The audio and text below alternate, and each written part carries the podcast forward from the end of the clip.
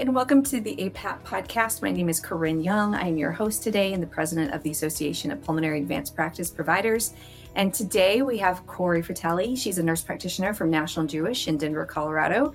We recently brought you episode one discussing exercise testing for breathless patients who is a good candidate and who we should consider for those types of exams.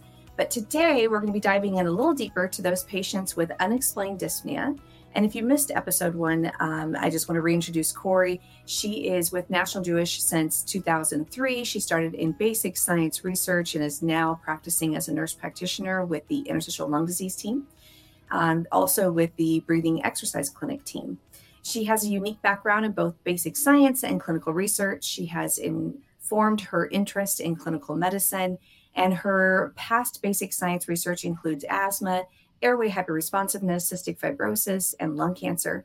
Her past clinical research includes COPD and interstitial lung disease as well. Presently, she is interested in how research translates into personalized medicine. Her clinical focus is mainly ILD and shortness of breath while exercising, but also she sees general patients as well. Recently, she won a travel grant to the UK to study breathing pattern disorders, which we're going to talk about today, and she'll be studying at the universities there. So let's just kind of dive right into these breathless patients that may or may not have had exercise testing, and you're trying to figure out is this dysfunctional breathing? Is it not? What exactly is that? So help us unwrap that whole package. Yeah, thanks for having me again, Corinne. I'm actually really excited about this topic today. Um, we all have known about breathing pattern disorder or what you know, some people call dysfunctional breathlessness or hyperventilation or overbreathing syndrome. We hear it called a bunch of things, but it, it's usually classically been this wastebasket diagnosis in the United States. And um, where I'm trying to turn those tables so that we're treating it more often.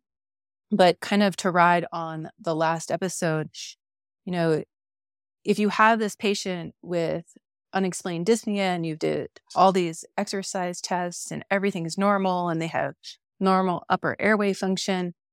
And oftentimes, what you'll see on the test report is um, abnormal breathing pattern or dysfunctional breathing. Um, you don't ever really see breathing pattern disorder written. Um, so it's kind of a, a term that I've more pulled from the providers in the UK who have been treating this. But ultimately, it's a condition in which patients describe, you know, a different constellation of sy- symptoms, and that can include dyspnea or shortness of breath, um, shortness of breath with exertion or at rest. They can have chest tightness, chest pain. They'll often say, you know, I yawn a lot when I'm sitting, or I sigh breathe, which is ah, and it doesn't happen continuously, it can happen several times a day. And sometimes they even experience like numbness and tingling in their extremities. And I have to say the the research behind this and the literature around it isn't isn't perfectly ca- characterized. So patients who exhibit this breathing pattern disorder will demonstrate a degree of erratic breathing whether it's at rest and or with exercise and what you'll mostly see is a hyperventilation that's present, as well as mostly an upper chest type phenotype of breathing. Wow. I mean, when you said sigh breathing and yawning a lot, I think we've all heard that from our patients. And we're like, you know, maybe you just need to get up and move around. Maybe you're just hypoventilating, sitting the way you are, that type of thing. So, um, very interesting that that is a phenotype of that type of patient. Do we have an idea of what the physiology behind it is or the biochemistry behind it? Yeah, we have some theories, right? Um, we can break it down into mainly three categories. Like it could be related to biomechanics. Like how do we move? What our posture is involved in that? Are we breathing through our mouth?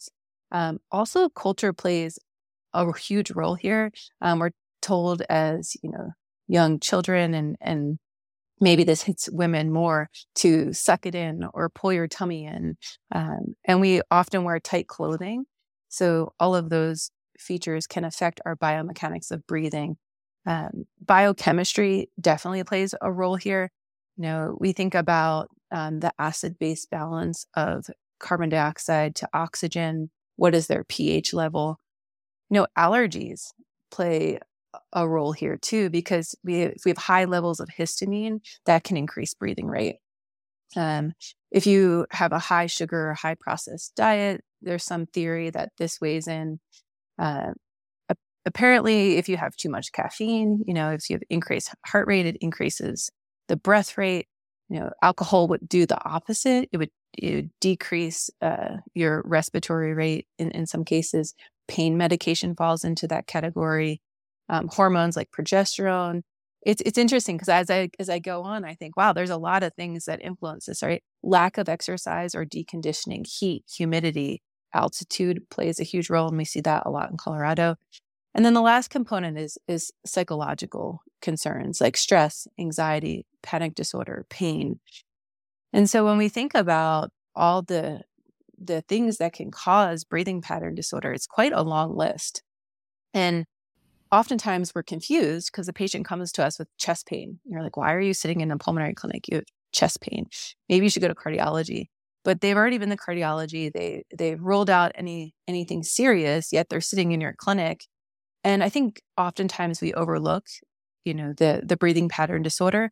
But to say that it is almost a diagnosis of exclusion, like we've excluded all these other things which we really need to do. We made it we need to make sure that they have normal caliber of airway function um, and that they don't have any sort of mysterious things happening in their larynx or they don't have tracheobronchomalacia or asthma, COPD, ILD. The list goes on of like what comorbidities they may have.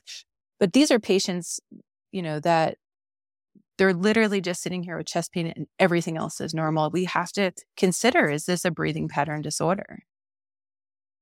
I think that the psychological bucket is probably where a lot of them get dumped because you've worked them upside down and backwards and everything's coming up normal. They've had a normal cardiology workup and you're, you know, you start thinking, well, maybe you're anxious. And I, I hate to say, you know, we probably stick a lot of them in there because I don't think a lot of us are familiar with um, dysfunctional breathing pattern. And you guys have actually a dysfunctional breathing clinic, is that right? We do, and I I run that clinic. I see the patients there my hope is after I study in the UK, I can start training more of our US providers to start seeing patients with this. Um, you know, I think because we're pulmonary based and we see a patient with only a psychological concern like anxiety, we think, well, you need to go do talk therapy. But we don't think about reprogramming the brain to breathe. And and that's sort of the missing piece in all this. And I, I'm hoping research later down the road kind of helps me move towards the position of saying, well, what marker causes that change? You know, does it, what part of the brain does it exist in? How does it affect the, the body? And there's nothing out there to classify it. And I think if there was, we would just be able to fix it. Right. So I think we all shy away from this and, and I'm, I'm ready to kind of dive in and see what change can can we make because we've about 9 to 12% of the population that exists in this realm and they don't have any treatment right now. And so the clinic at National Jewish for dysfunctional breathing or breathing pattern disorders, as I like to call it, um, can really help these patients. Yeah, I remember you and I were working on an ILD project, and in passing, you mentioned, "Oh yeah, in our dysfunctional breathing clinic," and I was like, "I'm sorry, what? There's a what?" I'm in Colorado Springs. You're in Denver. You're right down the hill from me, and I don't know that this exists.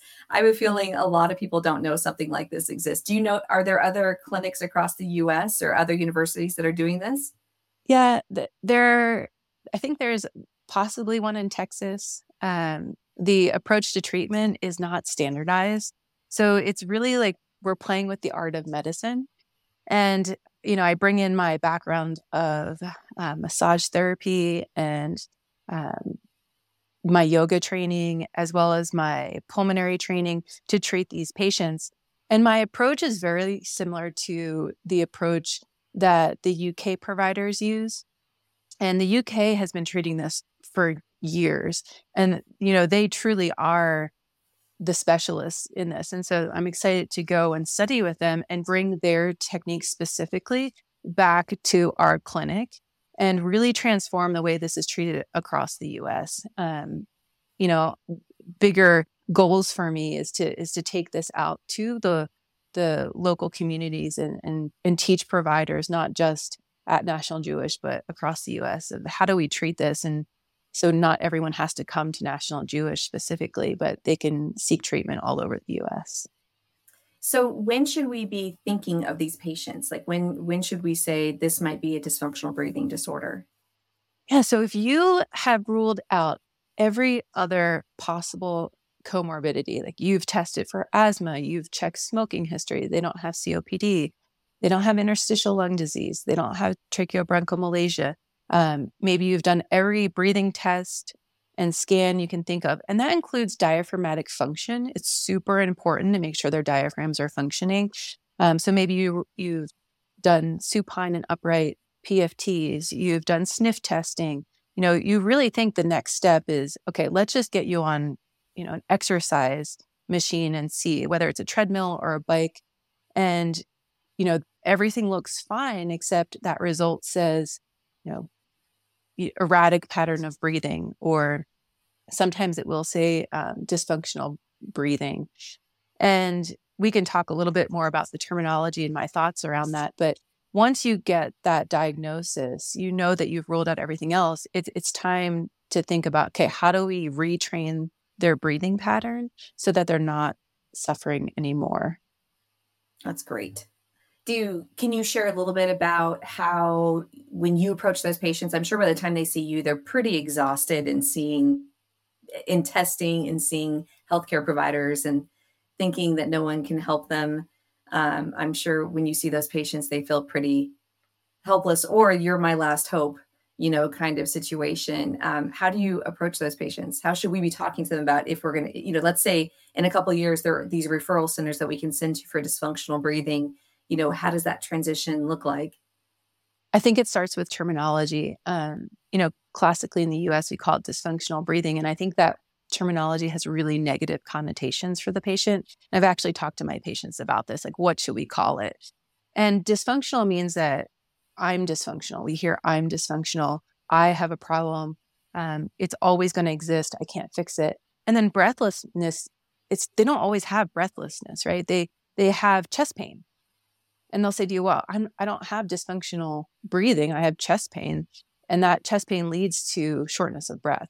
So when I think about the connotations of dysfunctional breathing, um, and I, I thought about, you know, what do, what do they call it in the UK? And it's breathing pattern disorder. It, it has a positive spin, right? I have a breathing pattern that's abnormal and it's a disorder, like just like any other disorder. Um, it, it can be treated, it can be fixed. And so first of all is just saying this can be treated and and setting a positive tone in clinic because like you said these patients are exhausted. They've gone through numerous walk testing numerous breathing testing. We've exercised their body to the max and then they're sitting in front of me and you're saying you know they say to me you're saying i've done all these things and all i need to do is retrain my breath? And it it sounds easy, but it's probably the most difficult thing to ask patients to do because we're a pill society, right? We're we like taking pills and, and fixing our problem. But this is a concerted effort for them to get to know their body a little bit more, get to know their breathing a little bit more. And it oftentimes starts at rest. And patients will say, No, I have this problem when my when I'm exercising. And you're telling me I have to I have to do this at rest too. And it it really affects the body and its physiological state in all forms. So at rest and with exertion. And so I really, one, set a positive tone in clinic. Two, I tell them this is a stepwise process. Like it starts with paying attention at rest. Like, how's your body breathing? And what do you notice? What are the symptoms? And I like to track it by questionnaires. It gives them some like actual questions to look at and reflect on and think about and then when I see them in follow up, we do those same questionnaires. And then we just decide, you know, are they ready to exert themselves now? Can can they do this? And sometimes we go to do that and it's two steps backwards, you know, in order to go forward. And so we hang in this limbo for a while. So you, you really have to be a positive force and, and reinforce patients that they're doing the right thing. It just takes time to assimilate that change in the brain so that it becomes more automatic. So it's like developing a new habit. You're trying to get them to break one and initiate another. Yeah. And one thing I want to speak to um, is, you know, I had one provider tell me, well, just send them to a yoga class. You know, what I'm doing is not yoga, right? Um, I, I have a background in yoga, and I think it informs the way I approach um, the breath retraining, but it is not anything that they do in yoga. And not all teachers out there, yoga teachers, are trained specifically in, in retraining the breath.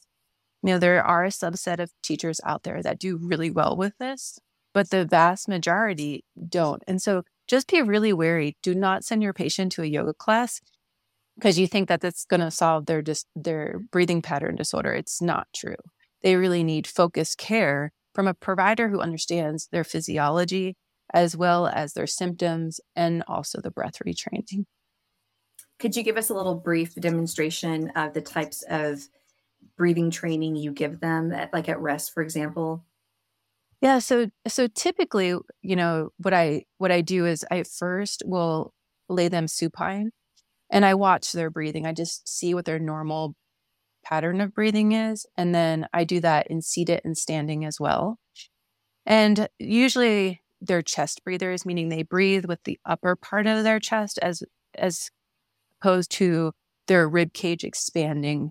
And I like to have the analogy of a can, right? Just like a can of beans where the sides of the can represent the rib cage, the bottom of the can represents the diaphragm, and the top of the can represents the clavicles. And I get them to start thinking about their body in a three dimensional way. And when you begin to tell the patient you're a three dimensional being that can breathe from all sides, sometimes that self corrects in a very easy way. They can find their lower rib cage but sometimes they can't. And so I do hands on manipulation to actually get them to push my hands away with their lower lower rib cage. And there's a technique at which you're, you're, compressing that lower rib cage. They they breathe into it, and I let go, and they they suddenly feel like find this burst of air that goes into their lower rib cage, and it's it's pretty powerful. Um, I've even tried it on some providers in clinic who were skeptical, and they're like, "Oh wow, yeah, I can actually really feel that." Um, and those are my initial steps into getting them to find their lower ribs. And for some patients, you know, that's as far as we get, and and and others, they're they're ready to go on to more um, like actual focused breathing. So we focus on, you know, the inhale being a certain length of time and the exhale being subjectively longer, or even sometimes we count it longer. And the count is different for all patients. I think standard, I start like four counts on an inhale and six on an exhale. And um, the, the theory behind that is if you're hyperventilating, right, and you're you're breathing pretty fast, usually your rate of breathing, we'll say, is two inhale, one, two, exhale, one, two. And what happens is your chest is moving so fast to keep up that if you just lengthen the exhale just a bit, you have then a longer pause to bring that inhale in. For patients, it's a bit harder to change the inhale, I find, but they can easily exhale a little bit more air without force. And because everybody's chest cavity is a different size, it, it is really personalized medicine um, to, to decide like what is your breath count and how does that work. But standard, I usually have the exhale a little bit longer and we see how that works. And I usually have them try it for a month, as well as having biofeedback with their own hands, just feeling that lower rib cage movement again. It is it is really like a a fine dance between the, their ability to understand what biofeedback is and how it works in the body and their effort to do it as well as their understanding like don't don't rush the process I mean, this definitely is something you need to have a very engaged patient to do, right? This, like you said, it's not a take a pill and get better, um, do this procedure and get better.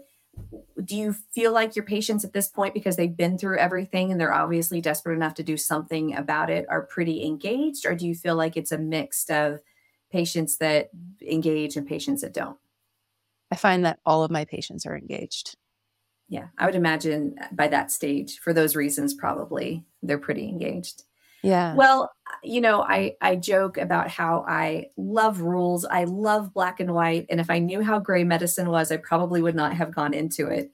Um, and this sounds like it's a pretty gray area. You know, it's still you know something that's new and developing.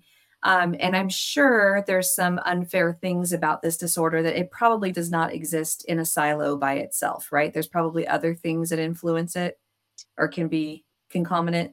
Yeah, and I think it's important to note. So we're talking about patients who have breathlessness or atypical symptoms like chest pain, and we've rolled out cardiology, you know, concerns.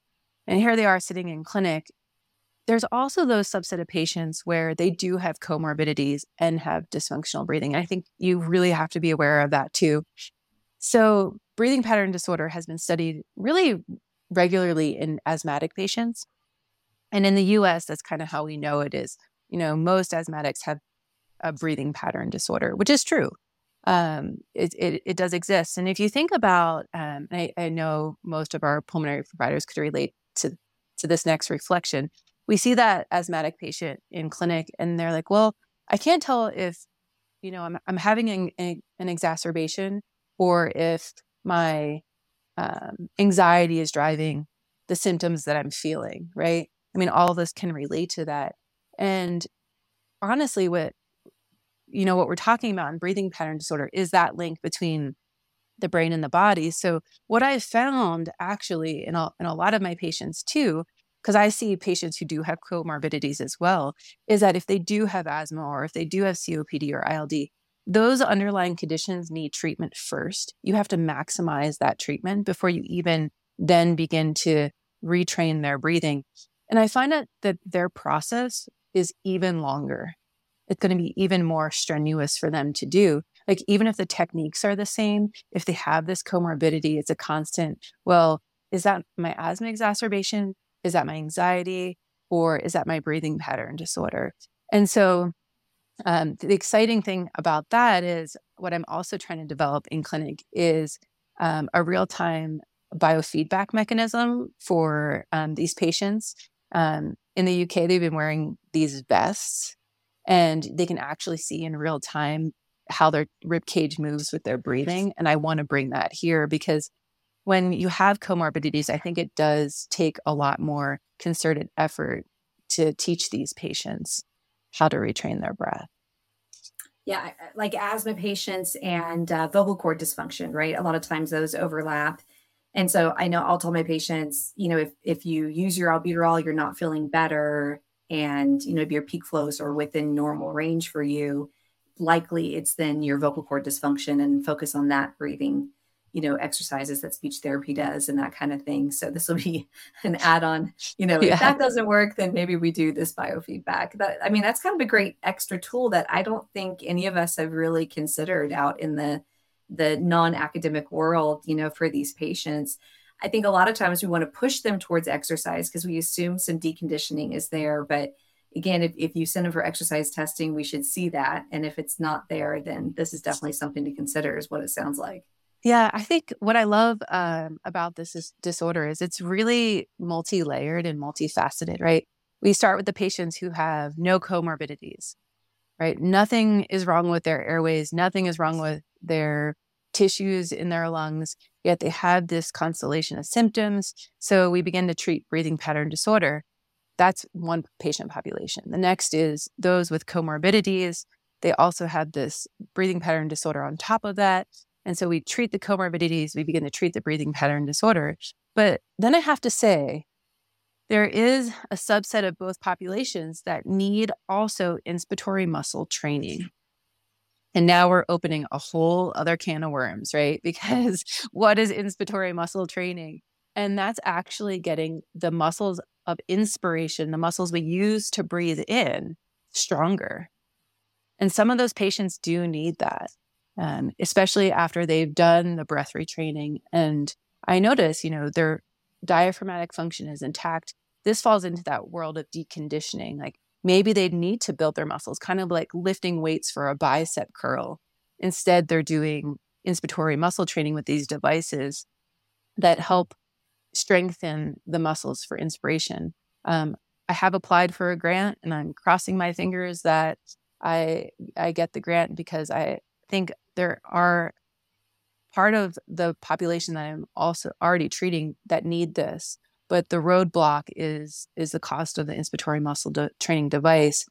But if I can get patients this device through the grant and start studying this, I think we'll, you know, have more of a foundation to say as a culture, look, we need this device. Kind of similar to when the Aerobika came into fashion. You know, it, it wasn't, you know, immediately accepted by the community and now we can prescribe it. I think mm-hmm. that inspiratory muscle training devices are going to be similar, but there needs to be research on it. Right. Absolutely. I, I have a feeling a lot of information is probably going to be coming out in the next uh, year or so, probably a poster at least and a paper. Um, definitely share that with us so we can share it with everybody else. I do want to go back a little bit because uh, the chest pain component. Do uh, do the majority of these patients have a chest pain complaint, or could you give it a percentage? Because I know not probably all of them have chest pain. Yeah, I think it's a really small percentage actually. What I find is that the patients um, who typically have anxiety, and I don't mean anxiety that's been fully diagnosed. You know, we have some high functioning people with anxiety that is pretty subclinical, and you know they'll say, "I'm stressed and I feel chest pain." It's it's more of of those patients that will express chest pain um, at least I find in my clinic, and maybe that's generalizing, but um, I'd say yet to be determined, but that's what I've been seeing. Okay. But the majority is I just can't tolerate activity. I'm breathless in the things that I do, and some of them even breathless at rest. Yeah, they'll say, usually they won't characterize themselves as breathless at rest, but they'll come in and they'll say, you know, I'm short of breath when I exercise, or I've, uh, you know, some patients who say, I just can't keep up with my friends when I'm walking a normal pace. Um, I feel like I'm breathing really heavy. And when you inquire a little bit further about their breathing at rest, they'll say, I'm sighing, you know, during the day, or I'm yawning more, or I feel like I have a hiccup in my breath, where I have to take an extra breath in order to feel better, or I consciously have to take a deeper breath during the day. That's awesome. I mean, the, these are definitely complaints we hear from our patients all the time. And it's very frustrating on our end when you have turned them upside down and backwards with all sorts of testing and you don't know what it is. So it's very exciting to hear that there's something on the horizon that you're already tackling and, you know, hopefully will trickle down to all of us uh, to offer these patients. So I encourage everybody listening, maybe look to your university research centers to see if maybe there's a dysfunctional uh, breathing uh, clinic, you know, in your area for those patients. Cori, is there anything else you want to add or anything else you think is important for people to know or think about around this disorder? I think just have an open mind and then know that breathing pattern disorders exist and there's treatment for it. And if you find a treatment center, please reach out and let me know. I'd, I'd love to be in communication with them and and establish you, you know a partnership because we're all in this together.